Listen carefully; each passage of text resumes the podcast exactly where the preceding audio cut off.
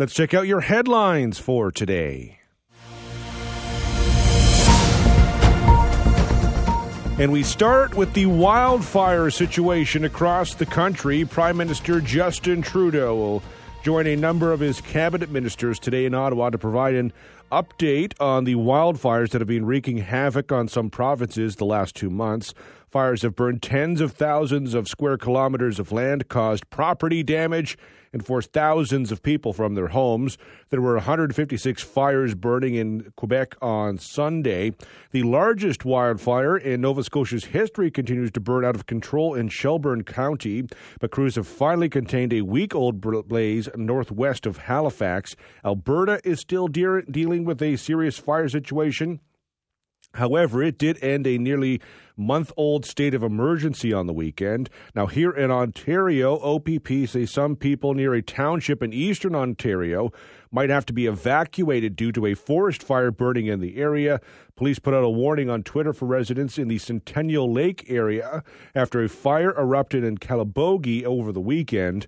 Now, Environment Canada says air quality in some areas near the Greater Toronto area and London may be moderate to uh, may have a moderate risk for residents due to the nearby wildfires.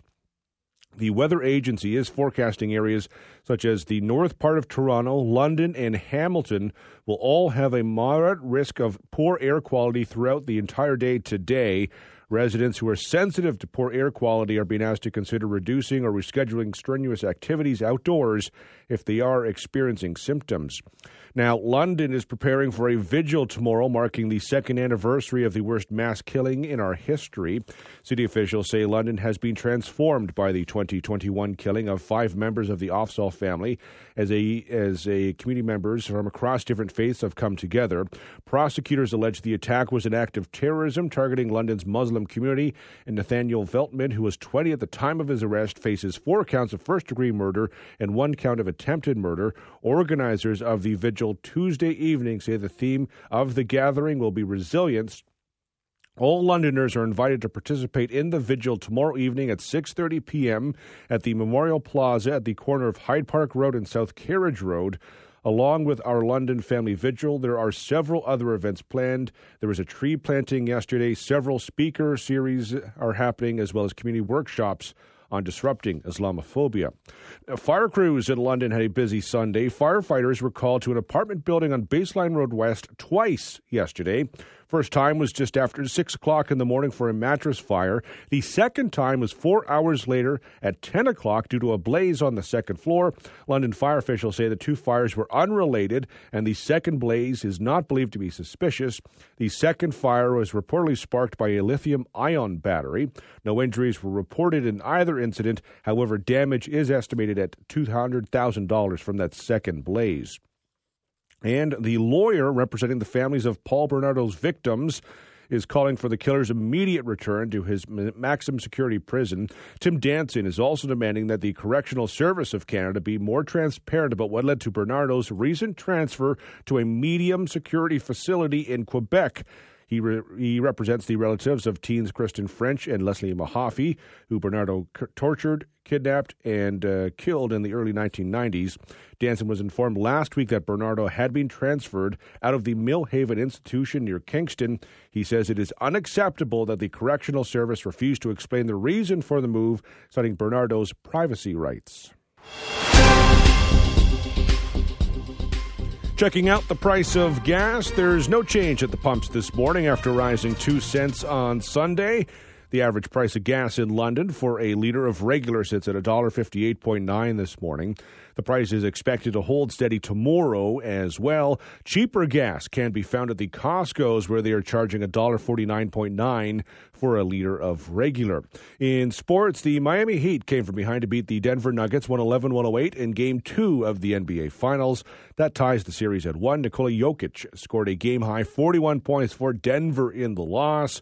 Game three will be Wednesday in Miami. As you heard on 980 CFPL, the Toronto Blue Jays won their fourth straight game to beat the New York Mets 6 4 yesterday. They completed a three game sweep. Blue Jays have now won six of their last seven games. They start a series at home against Houston tonight. You can hear that game on 980 CFPL starting at 7 o'clock. The Quebec Ramparts shut out the Seattle Thunderbirds 5 0 to win the Memorial Cup. It is their third national title and their first since 2006.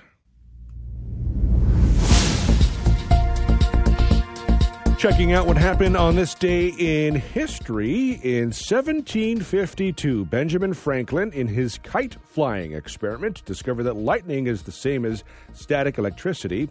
In 1813, about 700 British soldiers won a victory over 2,000 American troops in a surprise attack on Stony Creek during the War of 1812. In 1854, a treaty providing for free trade between Canada and the United States was signed. In 1876, the Supreme Court of Canada held its first sitting. In 1897, Prime Minister Wilfrid Laurier sailed from Canada to attend Queen Victoria's Diamond Jubilee celebrations. He returned from London as Sir Wilfrid Laurier. In 1940, the Canadian government outlawed 16 organizations, including Nazi, fascist, and communist groups. In 1968, U.S. Senator Robert Kennedy was fatally wounded by a gunman in a Los Angeles hotel. Kennedy, who had just claimed victory in California's Democratic presidential primary, died about 32 hours later. He was 42. In 1977, Queen Elizabeth uh, celebrated 25 years on the throne. In 1980, 19 year old Wayne Gretzky, the Center, of course, for the Edmonton Oilers, won the Hart Memorial Trophy and the Lady Byng Memorial Trophy, making him the youngest player to win the two individual NHL awards in one season. In 1989, the Toronto Blue Jays played their first game at the Skydome, which is now, of course, the Rogers Center. They lost 5 3 to the Milwaukee Brewers, but Fred McGriff hit the first home run at the new stadium. In 1991, one of Canada's oldest department store names left the marketplace. Simpsons had to been in business since 1871. The Hudson's Bay Company, which had taken over Simpsons a few years ago or previous, turned some of the stores into Bay outlets and sold the others to Sears Canada. In 2014, Quebec became the first jurisdiction in Canada to allow euthanasia, adopting right to die legislation by sweeping margin. In 2020, StatsCan reported a record high unemployment, ra- unemployment rate as the economy added 289,000 jobs in May, with businesses reopening and easing public health restrictions put in place over the COVID 19 pandemic. The unemployment rate rose to 13.7%, topping the previous high of 13.1% set back in December of 1982. And on this day in 2022, Jacob Hoggard, the frontman for the band Hedley, was found guilty of sexually assaulting an Ottawa woman but acquitted on the same charge against a teenage fan. Happy birthday to Paul, who turns 60 today. You share a birthday with former Prime Minister Joe Clark, who turns 84. Kenny G is 67. Jeff Garlin turns 61. Mark Wahlberg is 52. And Pete Wentz of Fall Out Boy is 44. 911. 911. What's your emergency? Ah, I'm on a cruise ship. Ah, there was an explosion. Oh my God, the ship is sinking. I can't get out. There's water everywhere. We're going down. I've got a lock on your location. Stay with me. Hurry, hurry. Hello? Are you there? Help is on the way. Angela Bassett and Peter Krause return in an all-new season of 911 on a new night. Thursday, March 14th on Global. Stream on Stack TV.